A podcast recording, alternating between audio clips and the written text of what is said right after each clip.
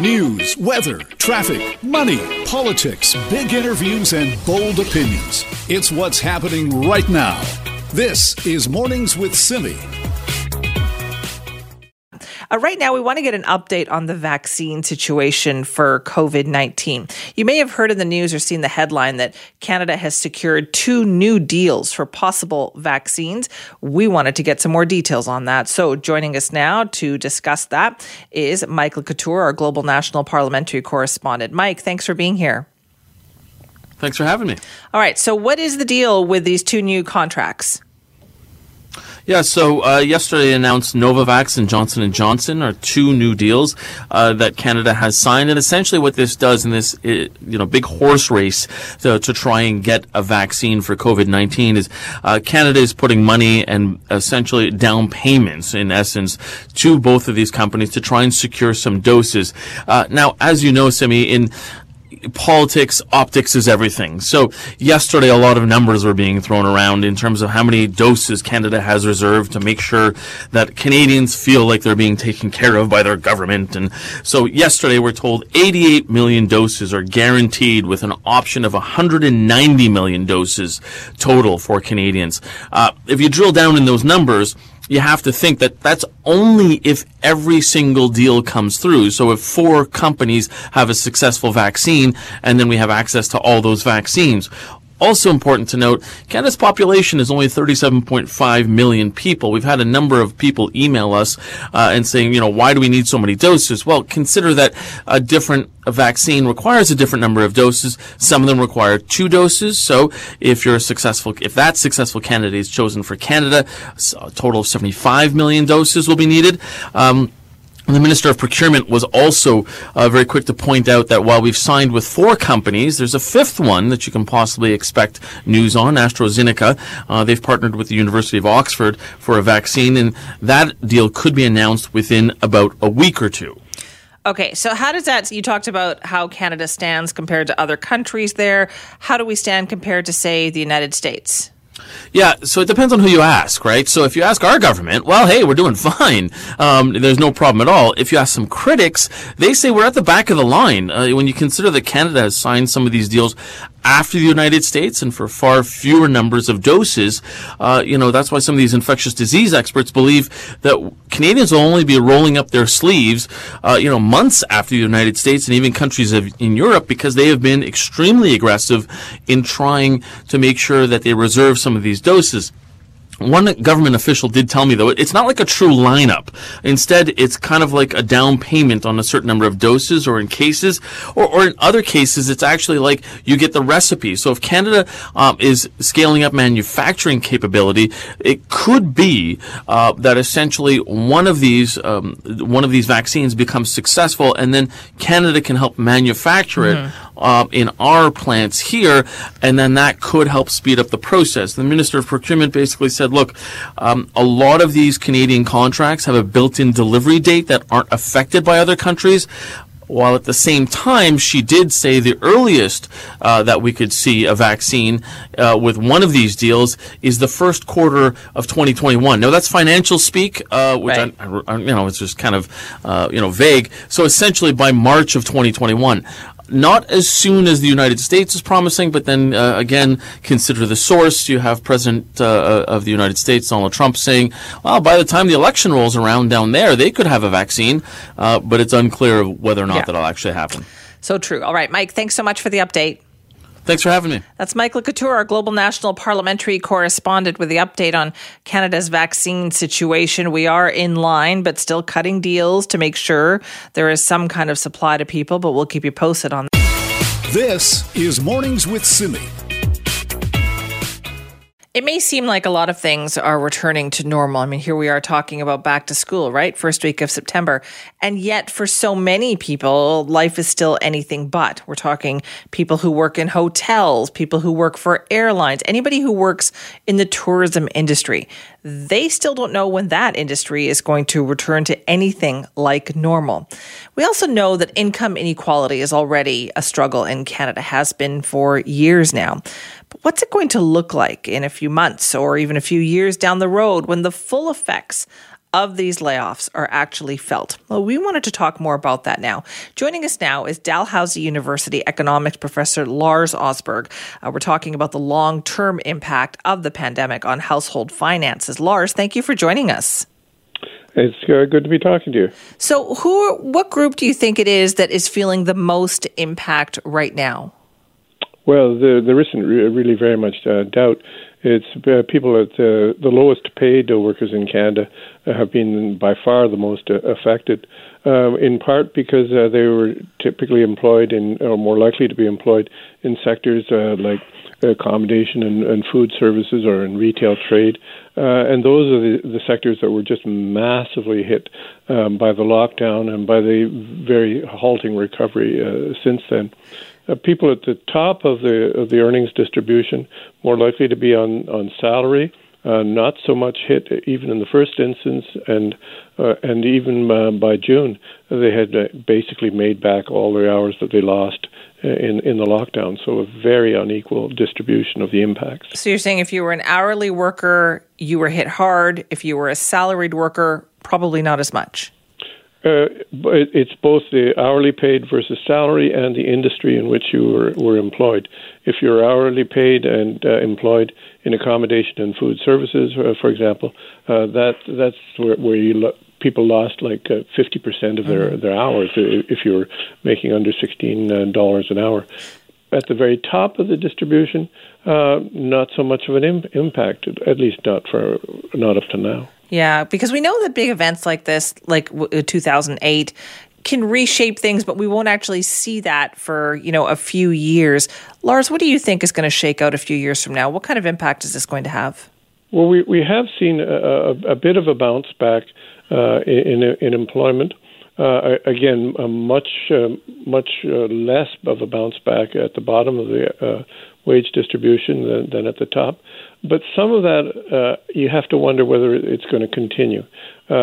Restaurants, for example, that, that have uh, reopened and and uh, try to make a, make a go of it, have to now cope with the fact that they've got the same uh, expenses in the, in the kitchen. They, they've often got the same uh, rent or not a big a big change, um, but they have to try and make a profit off a, a lot fewer tables and uh, with a lot fewer people actually going out uh, to to try to dine out. Uh, so that decline in demand and that increase in in the co- in costs that's that's come with the pandemic is going to in- decrease profitability and is going to uh, decrease um, uh, employment and increase the bankruptcy rate uh, going forward. So you have to be a kind of pessimistic unless the government steps in and to st- stimulate aggregate demand. Right, which is what they've been trying to do, though. Is it not enough? Will it be enough to care? These are unprecedented times. Do we know what even is enough?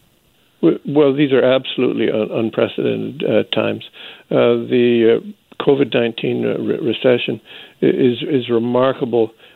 It's completely unprecedented in terms of its its size, in terms of its uh, suddenness, and in terms of its simultaneous impact all, all around the world. Uh, so consumer demand has, has, tanked, and business investment has tanked. Exports are, are, down because nobody else is buying in the rest of, of the world and nearly as much as they used to. Uh, so the only thing that's keeping the bus uh, going at all uh, these days is the, the increase in government expenditure. And if government tries to withdraw that uh, spending too quickly, uh, then we're into a really uh, long-term uh, d- decline in economic activity. Right, because what we're hearing now is that there's industries saying that they need more. Right, they need more help into next year. Well, yes, and we the the progress of the pandemic and the progress of the disease is very unclear, and that uncertainty in itself uh, depresses expectations and de- depresses in investment. And in addition, you ha- you have the, fact uh, that it's progressing all around the world. So. Uh, you know, sectors uh, like accommodation or uh, the aviation industry are really looking at long-term uh, declines. So it's the new normal is going to be very different in terms of industrial composition of em- employment, and it, it, it's going to be a big transition, and that's why we need uh, government to, to step up to the plate uh, and ease that transition. Is there, when you look around the world, is there any government, Lars, that, I mean, it seems like everybody is trying something different. Is there any government that seems to be on the right path to making those investments, to seeing the kind of recovery that you're talking about? Well, some of the European governments uh, have done fairly well in minimizing the short-term in- economic impact and also min- uh, minimizing uh, degree uh, disease progression. Uh, Germany has coped relatively well uh, compared to, to many other countries. there is an interesting example in the Scandinavian countries how Sweden tried to basically ignore the pandemic for a while, um, but it hasn't worked out for them. The other the Scandinavian countries like Denmark and Norway have done considerably better and are much more like coming back to normal. New Zealand has the advantage of being an island nation, so it's been able to come back to normal uh, much more quickly. But of course, they lost their tourism industry, which used to be a, a big employer. So there's big changes all, all around all, all around the world. Our problem here in Canada is that we're stuck with the United States uh, as a, as a neighbor, and, and there it's, it's just been a gong show. Uh, so that that uh, has been just a complete uh, schmozzle uh, south of the border. All right, listen, Lars, thanks so much for your time on this this morning. It's been good talking to you. That's Lars Osberg, an economics professor at Dalhousie University, specializing in income and wealth distribution, talking about the long term impact of the pandemic on household finances, showing that at the lower end of income, it has been tougher for people than at the higher end, which is interesting. It shows that kind of highlights that disparity that we're seeing there, that there are still people out there who made it through without, you know, too much problem. And that is just completely the opposite of so many people at the lower end of that spectrum as well. This is Mornings with Simi. All right, it is September 1st today. I start to think about fall right away. Of course, we're talking about back to school, uh, but you know, I love this time of year. There's all sorts of cool things that happen. And we just want to do some things that make us feel like things are normal again, right? Well, how about heading to a corn maze? Because yes, some corn mazes are actually opening for the season today. So this traditional fall pastime will be available to you even in the time of COVID 19. So, how are they making those changes to make sure all will be okay? Well, our Nikki Reitmeyer spoke to Mike Bose, the owner of Bose Farm Corn Maze in Surrey. It's the one that's off 64th Avenue and 156th. Have a listen. How many years have you guys been doing this for? This is our 21st year. 21st year? And what made you first want to start doing the corn maze? I was uh, asked by a friend to grow corn for his dairy cows and we'd heard about the corn maze in Chilliwack, and uh, we uh, didn't know if we could make any real money growing corn to sell for silage. So we asked if it would be okay if we tried the corn maze as a way to try and boost the revenue of the cornfield. And the rest is history.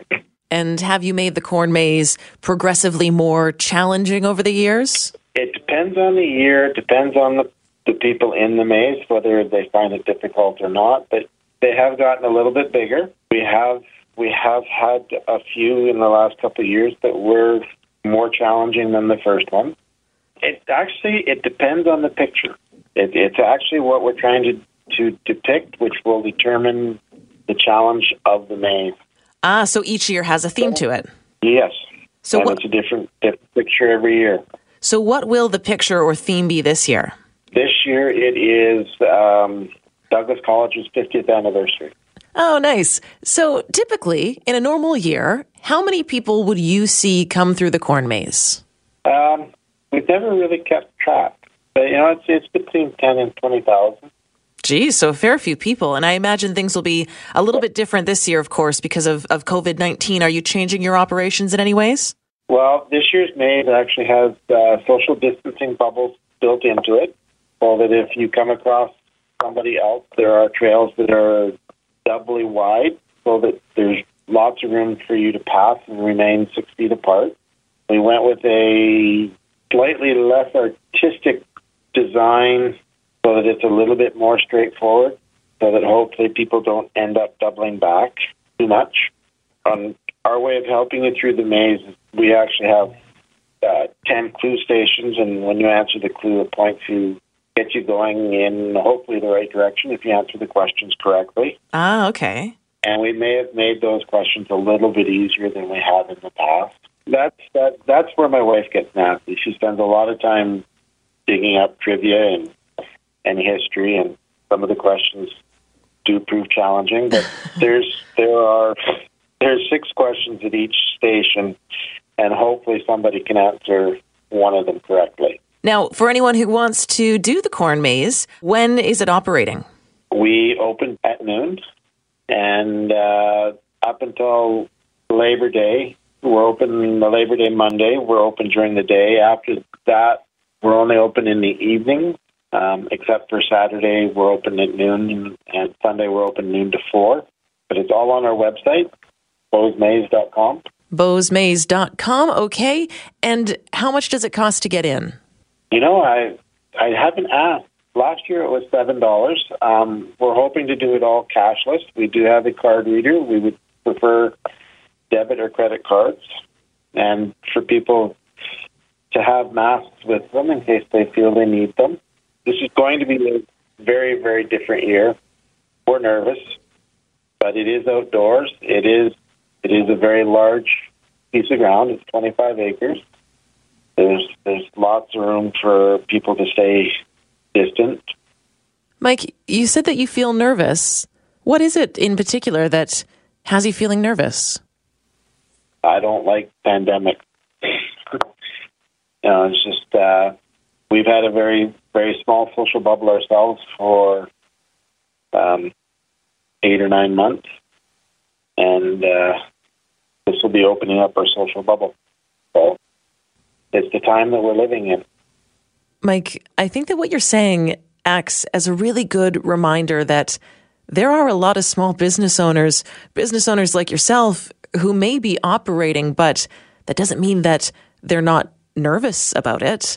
And I think as well, this serves as a good reminder for people who come visit your business or any other business to be respectful of that property, to be respectful of your property and of your space respecting everybody's space, respecting, you know, the health authorities' guidelines, remaining distant, keeping your hands washed. Um, I mean, the biggest thing that, that's going to change this year is in the past, we've always had uh, fire pits with marshmallows and roasting sticks. Um, this year, if you, we will have the fire pits, but if you want marsh, to roast marshmallows in the evening, you will have to bring your own sticks and your own marshmallows and everything you bring in, you'll have to take out. Just one of the one of the changes that uh, this pandemic has forced upon us. Yeah, no kidding, eh? Well, hey, Mike, thank you so much. I really appreciate you taking the time to chat with me. Not a problem. Best wishes, and hopefully, we see you at the corn maze. Hopefully. Have a great day and stay safe. All right, so that's our Nikki Reitmeyer speaking with Mike Bose. It's the Bose Farm Corn Maze. It's in Surrey, just off 64th Avenue and 156th. This is Mornings with Simi. So, back to school is a really challenging time. We were just talking about this with Richard Zussman, right? Especially if you've got smaller children in elementary school, going through all the rules with them, the way things have changed, it's difficult, right, to communicate that with your kids. So if you're looking for a way to talk to your kids about COVID 19, well, there's a new way for you to do that. There's a book by Kamloops writer, artist, and mom, Susan Mark. You might want to check this out. It's called Safe at School, and she joins us now to talk more about it. Susan, thanks for being here. Good morning. Thank you for having me. How did you come up with this idea? Uh, the Safe at School book is uh, the second in a series. I wrote the first one called Safe at Home um, during, I guess, the very beginning of when everything shut down. And it was just uh, basically a way of getting sort of the normalization of what was happening in society through to the youngest generation, which is a good place to start with these things. Um, and so the Safe at School book came along not too long after that when I realized we were going back to school for a short period in June. Right. And uh, uh, taking the teachings of Dr. Bonnie Henry and putting it in a, a rhyming format for kids to be able to read easily and, and enjoy was just a natural next step. I love this. Okay, so what age groups would you say this is good for? Uh, well, I've I've had have had sales for every age, pre kindergarten and up to the seniors' homes buy them. they have their their seniors because it's an activity book, Right. and the seniors have been enjoying reading it to their to their younger kids, maybe over the phone at this point. But um, yeah, so it's written with a on probably a mid primary reading level. Okay. Uh, but it's good to be read to kids at any age, and of course, the activities in the book are good for any age. All right. So, Susan, run me through some of the lessons that you wanted to put into this book, the messages that you really wanted to get across to kids. Uh, well, basically the teachings and the, the expectations of behavior in the schools right now. So washing your hands all the time and how the classroom is going to look different when they go back and trying to build that concept into their their minds like that preconception before they get there and and are their anxiety is maybe heightened because everything looks so different this is just a way of sort of introducing that before they get there I see. And where can people buy this book? So I'm still selling them um, out of my home. I've self-published because I wanted to be in control of where the money went because it's all going to COVID relief charities. Um, and I'm selling them on my email, which is s u e s i e m a r k at gmail.com. And my Twitter is Susan Mark 3000, and you can reach me there, and I can send them out to you. And has it gotten busier? Are people buying more copies of it? Yes, yeah, I'm up to about 900 now Whoa. in the last little while, just as a self-published author. That's not bad, and I'm just happy to donate to the the food bank and the and the FDCA and get that money out there and get the activities and the message into the the minds of the kids. And do you find, Susan, that like parents, I'm sure, have been talking about this with you. You're a parent as well. It, it's mm-hmm. tough to kind of get that message through to kids about this. This school year is going to be different. The start, anyway, is going to be different. Yeah, and I and I fear that some of what they're hearing is maybe uh, a negative because of what's going on in the news and the media and, and parents and teachers and government and and all of the disagreement there right now. So this is a an easy, simple, sort of a child friendly message to to get to them with the that they can color it and they can read it and it's rhyming. I've had I've had parents contact me and say my my kids have memorized the entire story and they recite oh. it to me. So it's kind I of love nice it. to hear. I love Yeah. it, right? Because it, it, it helps us. Like I always, when I my kids were little, the first thing I did when I had something difficult to talk about was see if I could go find a book that would help me Right. do that. Exactly, exactly. That's where that that new social behavior is normalized most easily in children's media. So that's where I Okay. Good then. So this is a great way to help kids learn some new lessons about what school and helps take the nervousness out for them, right? If we can turn it into something fun. exactly, and that's what this is. It's fun. This is fun. All right. So the book is called Safe at School. One more time, Susan, where can people find it? So my email is s u e s i e m a r k at gmail dot com, and I'm taking orders um, through Twitter. You can find my information there. It's Susan Mark three thousand. All right. I hope people check it out. Susan, thanks so much for your time. Great. Thanks for having me. That is Susan Mark. She's a Kamloops writer, artist, and a mom who has written and put together this book called Safe at School. It's a kind of a rhyming children's book to help kids adjust to what the new school year is going to be like. Great idea. Check it out if you can. This is Mornings with Simi. So, all this week and next, we are talking about getting back to school. Very stressful time for everybody involved. And of course, we're also talking about the post secondary school system because it's not just the, you know, school system K to 12 where people are heading back. You're talking about university students. What about residences? What about dorms? How are you going to deal with some of those first year classes at university that, in my memory, had, you know, a couple of hundred people in them at that time? Well, we're going to talk about that now with the help of the new president of Simon Fraser University. It is Joy Johnson, and what a day to start the new job. And she joins us now. Joy, thank you for being here. Thank you, Simi. It's a pleasure to be with you. Well, first of all, congratulations on the new job. Thank you very much. I'm really honored to be the 10th president of SFU. And I'll bet you didn't think it was going to be under these kinds of circumstances. Absolutely. I when I uh, applied for the position, I had no uh, no idea I'd be facing a global pandemic and that we'd be dealing with these really uh, difficult and stressful circumstances. And how are you planning for this? Because we've talked a lot about K to 12, but how is the post secondary system dealing with a return to school? Well, very much like K to 12, I will say um, um, certainly the um, safety of our faculty, our staff, and students are is is our number one concern. Um, for us this fall, uh, we will be offering most of our courses um, in a virtual or online platform. So we will have a few courses on campus, but very few. Uh, we made this decision early on so that we could plan. Uh, it was very uncertain what the fall would look like, and um, so we made the decision uh, early uh, in the late spring um, to offer our fall courses um, for the most part online. So that means our students will be studying online and um, socializing online, and um, our professors are busy um, thinking about creative ways to actively engage their students. And what about the students who are coming back to say live in residences? Because there are quite a few of those up at SFU as well. Absolutely. So uh, we aren't going to fill our residence. We'll have about 700 students living on campus, and we're really focusing on keeping them safe as well, making sure that um, if they are coming from out of country, that they are um, self isolating for the required period of time, and then making sure that they understand how to keep themselves um, healthy um, by you know, following uh, the guidelines of public health, washing their hands, physically distancing, um, etc.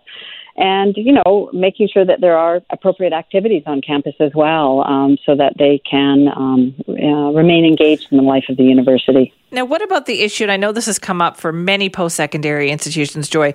The idea that if, if kids aren't going to get the full campus experience, should they be paying full tuition? Yeah, I know that's a big issue right now. Um, we are very, very confident that um, we're going to be offering um, an excellent educational experience to our students. Uh, I think it also um, is very apparent that um, moving our courses online um, has required additional resources for us as well. Um, and so uh, we are um, certainly, and we're looking at additional um, opportunities for our students as well. So, for example, uh, creating um, virtual hubs for our students, or hives as we're calling them, so that they can meet new friends and and um, and um, as they come into the university. Uh, so, you know, I understand that um, there's a concern uh, around affordability uh, for our students.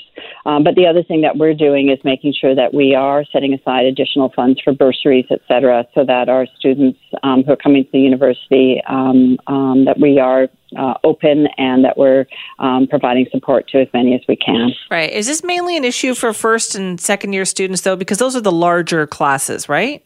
Yeah, so we actually all for all of all of our undergraduate courses for the most part will be online. There are a few exceptions. There are certain courses that are really hard to teach uh, in a on a virtual platform, as you can imagine. Some of the lab courses, for example, and uh, so some of those will be on campus. Um, but certainly our larger courses um, are going to be offered um, virtually, and we're looking at what we can do for January. Hoping to offer a few more in January uh, in a face-to-face format. Right. So, it, do you view this then as temporary for this particular term? Right. So, you know, the situation is very fluid, as you know. I think that all of us are now um, watching every day as the bump in numbers um, continues um, around COVID cases in British Columbia. And uh, we need to be responsive. Uh, and, and so, while on the one hand, we want to come back to campus as quickly as possible uh, and um, be offering our courses in a face to face format, we recognize we have 35,000 students um, at SFU, and we need to make sure that um, the safety of our fa- faculty, staff, and students is paramount. What has the challenge been like moving things to online? Because I know a lot of classes already have, I'd say most of them, have some kind of online element using Canvas or whatever it is. Was it a challenge to move more of that online? Absolutely. I mean, we have some faculty who actually have not taught on on, on online platforms. Like ever? Ch- uh, yeah, they've they've relied um, for the most part on uh, on lectures and um, pretty traditional mechanisms for teaching. Um, and we've got a fantastic Center for Educational Excellence who's leaned in hard and helped all of our faculty to move their materials online. But online teaching is not simply offering your lecture online. Yeah. We have to think about new creative ways to engage students with materials. And the other challenge that we have is that we have not all of our, all of our students have returned to the lower mainland. So we have some students in different time zones, um, and so we have to think about how we can accommodate and not simply teach in a synchronous way, but also provide some asynchronous. So um, provide some material so that students can learn on their own as well um, in their different time zones. So it's it's certainly very very challenging, and we've had to put a lot of resource um, into. It's basically recreating all of our course materials to make sure that they are adapted to these new this new virtual reality that we have. Right. Oh, best of luck. Thanks so much for joining us. Thank you very much, Simi. It was great speaking to you. That's Joy Johnson, the new president of Simon Fraser University. Today actually marks her first official day on the job. What a time, you know, to be taking this on. And so they are moving, as you heard, all undergraduate courses online and working to connect more with students that way. And that I know will pose its own challenges. So, as many people know, I went back to university to finish my degree about, I don't know, four or five years ago now. And a lot of the classes that I did were online. I had to, right? Full time job, kids at home, all that kind of stuff. And the people who thrive at online are the people who are like self motivated, right? They're good time management, all of that. And that is going to be the challenge for a lot of these first year students is you're already, you know, getting used to this whole new way of doing things, this new workload, these new expectations that university has versus high school. And then you're expected to kind of manage all of that on your own, your own time, your own pace, all of that without being in class and being able to talk to fellow students. I think that is where the challenge is really going to lie. And I hope it doesn't. I hope it just doesn't, you know, discourage a lot of first year students. There's already enough to be discouraged about in your first year of university. Tough to make it through that. I feel like this is going to be an additional challenge for them. Uh, so, best of luck if there's a student like that in your family or if you are one of those. This is Mornings with Simi. Well, they're calling it an Olympic moment in a new economic recovery plan that coming from the Greater Vancouver Board of Trade this morning. We know the pandemic has had this massive impact on the economy. And when that's happened in the past, it really has kind of brought on structural changes. So, what kind of changes might we see? What kind of support do we need to see the economy recover? Joining us now, Bridgitte Anderson, President and CEO of the Greater Vancouver Board of Trade, also a member of the Premier's Economic Recovery Task Force. Bridgitte, thanks for being back with us. Thanks for having me, Simi. All right, let's dive into this plan here. What does the government need to do? Well, you did talk about an Olympic moment, and I'm glad that you said that because this is a real opportunity for our region to transform itself. And so, what we are proposing is a plan that has three pillars to it. And really, the first pillar is helping businesses survive, the second is transforming our region, and the third is investing in our future. And so, this plan is both short term and long term. If we remember, just a few weeks ago, we heard from Statistics Canada that in Metro Vancouver alone, over 8 thousand businesses had been lost since February, and that period was just February to April, so it could be more, in fact. And we have been doing surveys with our members and the business community for several months and hearing just how difficult this pandemic has been for them and continues to be. So, this economic recovery plan that we have proposed and submitted to the government really needs to think both short term and then also in the long term. Okay, so we know that that's something the government has been talking to businesses and to the Greater Vancouver Board of Trade about. What concrete steps would you like to see them take in the next couple of months? If we look at what is really needed in the short term to help businesses survive, uh, some of the things that we have recommended would be launching a working capital grant program for small businesses, which have been so detrimentally impacted, to help restart or retool, and then alongside a COVID nineteen training and or or training or retraining grant. So to help with that training cost, because we know that employees uh, their jobs are shifting and they need to make changes, and same with employers. So what kind of credits or or incentives could be offered to help retrain those people who uh, who want to get back to work? As well, we're also saying that now is not the time to layer on more taxes and, and to now think about easing those regulatory burdens for for businesses, not to make it more difficult. One of the things that uh, I think was done that was very, very good was allowing all of these patios to, to come up that right. we see and that everybody's been enjoying. So that's a great example. So what the government should be doing is working with the municipalities and encouraging this kind of attitude to continue to allow for for for businesses to make it easy to to continue on as we enter into the fall, which we know can be a really difficult time.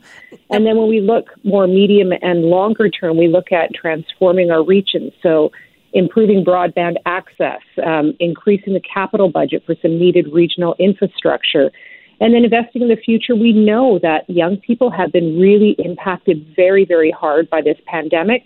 And so we're encouraging the government to launch a startup capital program that provides seed capital for young entrepreneurs. What about optimism? What is the optimism level like, Bridgitte, among business owners right now? Uh, you know, it is. Uh, we're going into a difficult time, and I, I don't want to uh, sugarcoat that because there's a lot of concern about a substantial second wave. Uh, we have many, many of uh, the businesses that we have surveyed have said that they are using some sort of government support. So that was about two thirds of businesses using some sort of government support, and they're worried that once uh, the government support wanes off, which we know that it is in the coming weeks, that things are going to be more difficult. One of the biggest challenges that businesses have faced is having revenue return and having customers come back. And I'm right downtown right now, and I was downtown yesterday and it often looks a bit like a Sunday afternoon. Yeah. So people are still working from home, uh, and and things have not returned to normal yet. Is there a concern about the rental situation as well for businesses? If they can't pay their rent, they've had some relief for a couple months. That ends, right? Starting this week.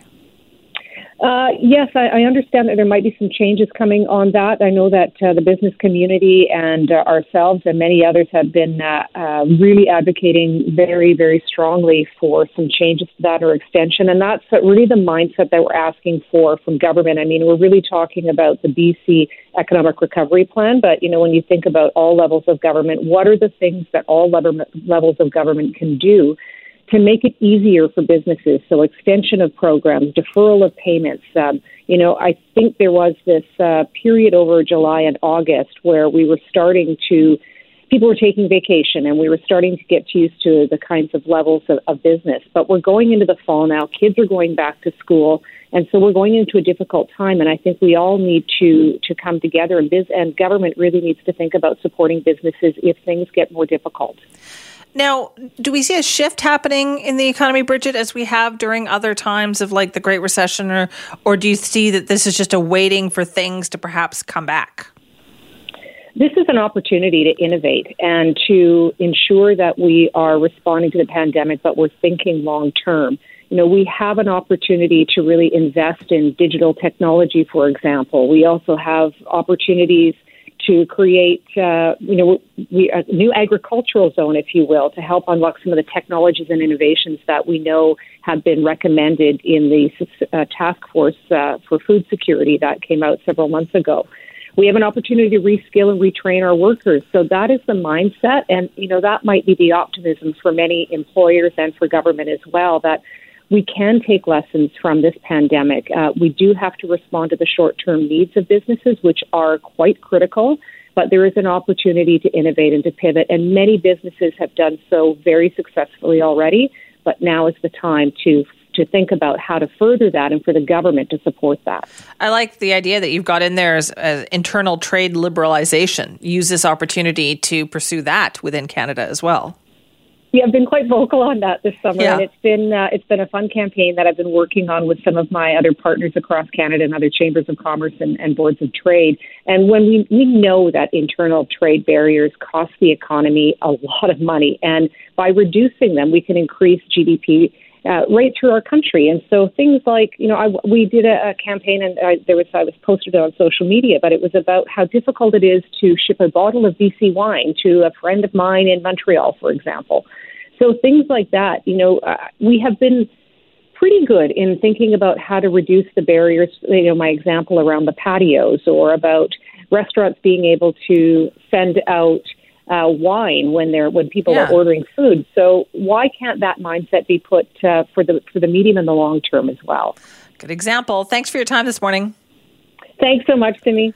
That's Bridgitte Anderson, President and CEO of the Greater Vancouver Board of Trade. They've actually released their economic recovery plan. You can check it out on their website. It is very extensive. I mean, the trade liberalization was just one example. There's a long list of things they're saying the government and different levels of government can do to take this moment as an opportunity to kind of really change things and innovate within the economy. If you want to weigh in, simi at cknw.com. This is Mornings with Simi.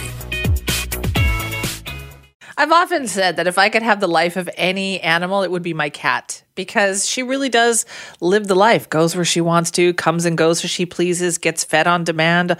There's so many cats whose attitude I so admire. Chances are there's one in your neighborhood too that you have seen just doing exactly what it wants to all the time. Well, the Stewardship Center of BC is trying to figure out how many neighborhood cats are actually out there and where it is they like to wander.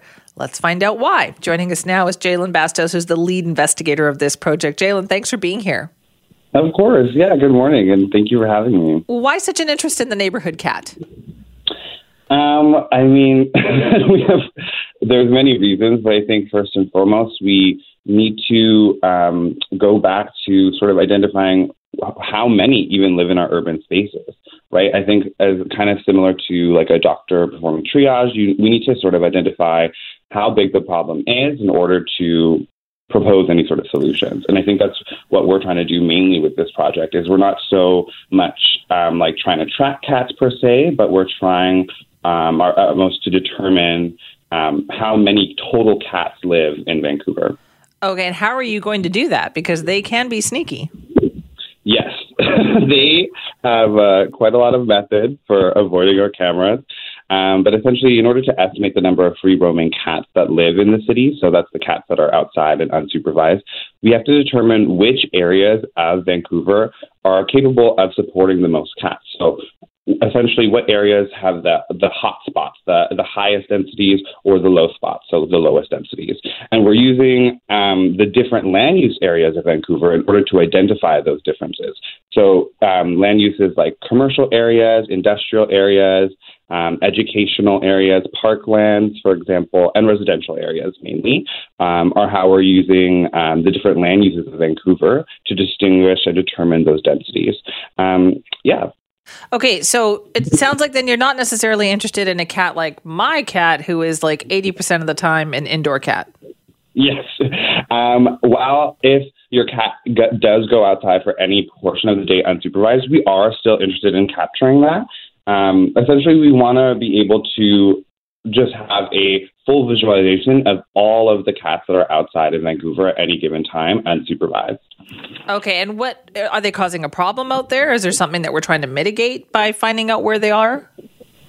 Um, so they not so much that they cause a problem, um, and I feel as though a lot of the time pet owners are actually letting their cats outside as a means of like solution or as a means of trying to provide their cats with like enrichment or entertainment opportunities. Um, it's just unfortunate that outside, when unsupervised, um, our cats are also you know, subject to predation either by the local coyotes that call mm-hmm. the city home as well, um, or disease or parasite transfer. Um, and there's also the potential risk, right, of um, car accidents or any sort of other human wildlife um, altercation between your cat and individuals when they're outside unsupervised. So, what do you hope to do with the results then? Um, so our results, well, we won't um, necessarily see all the cats like on the camera. We're going to use uh, the photos and computer programs to estimate, so first and foremost, the total number of cats that are unsupervised. And our preliminary numbers right now are putting it around 50 to 100,000 cats that call the city of Vancouver home and that are outside unsupervised. I'm sorry, how can you say that number again? How many cats? 50 to 100,000 cats. What? Yeah, I know, right? And imagine what that number could mean for like city planners or different neighborhoods. And so ideally what we're what we would like to use this information for, right, is to help um, develop better best practices um, and common procedures when it comes to further urban development or infrastructural development, and specifically with um, community development and engagement, looking at identifying those sort of hotspots um, and zeroing in on those communities um, for either like educational programs or engagement opportunities about what sort of responsible pet ownership looks like um, for your outdoor cat. It's interesting that you say that because we often talk about that with dogs, right? But I just don't feel like we have that conversation about cats.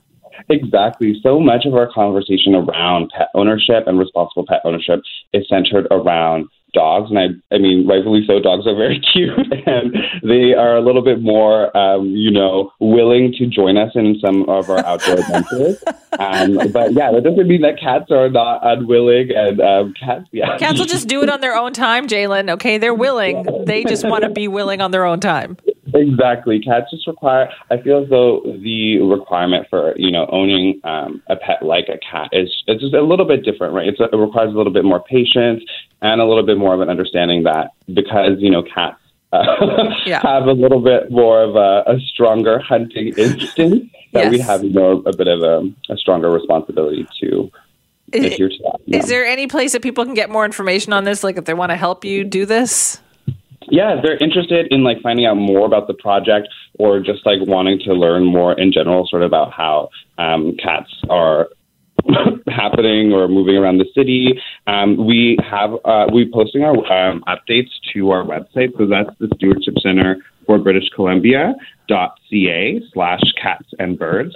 Um, and then also on my personal um, social media accounts, I'm uh, posting a little bit more like regular updates of sort of what it looks like when right. I'm in the field um, and uh, sort of what that okay. process looks like. Yeah. All right, Jalen, thanks so much. Thank you so much for having me.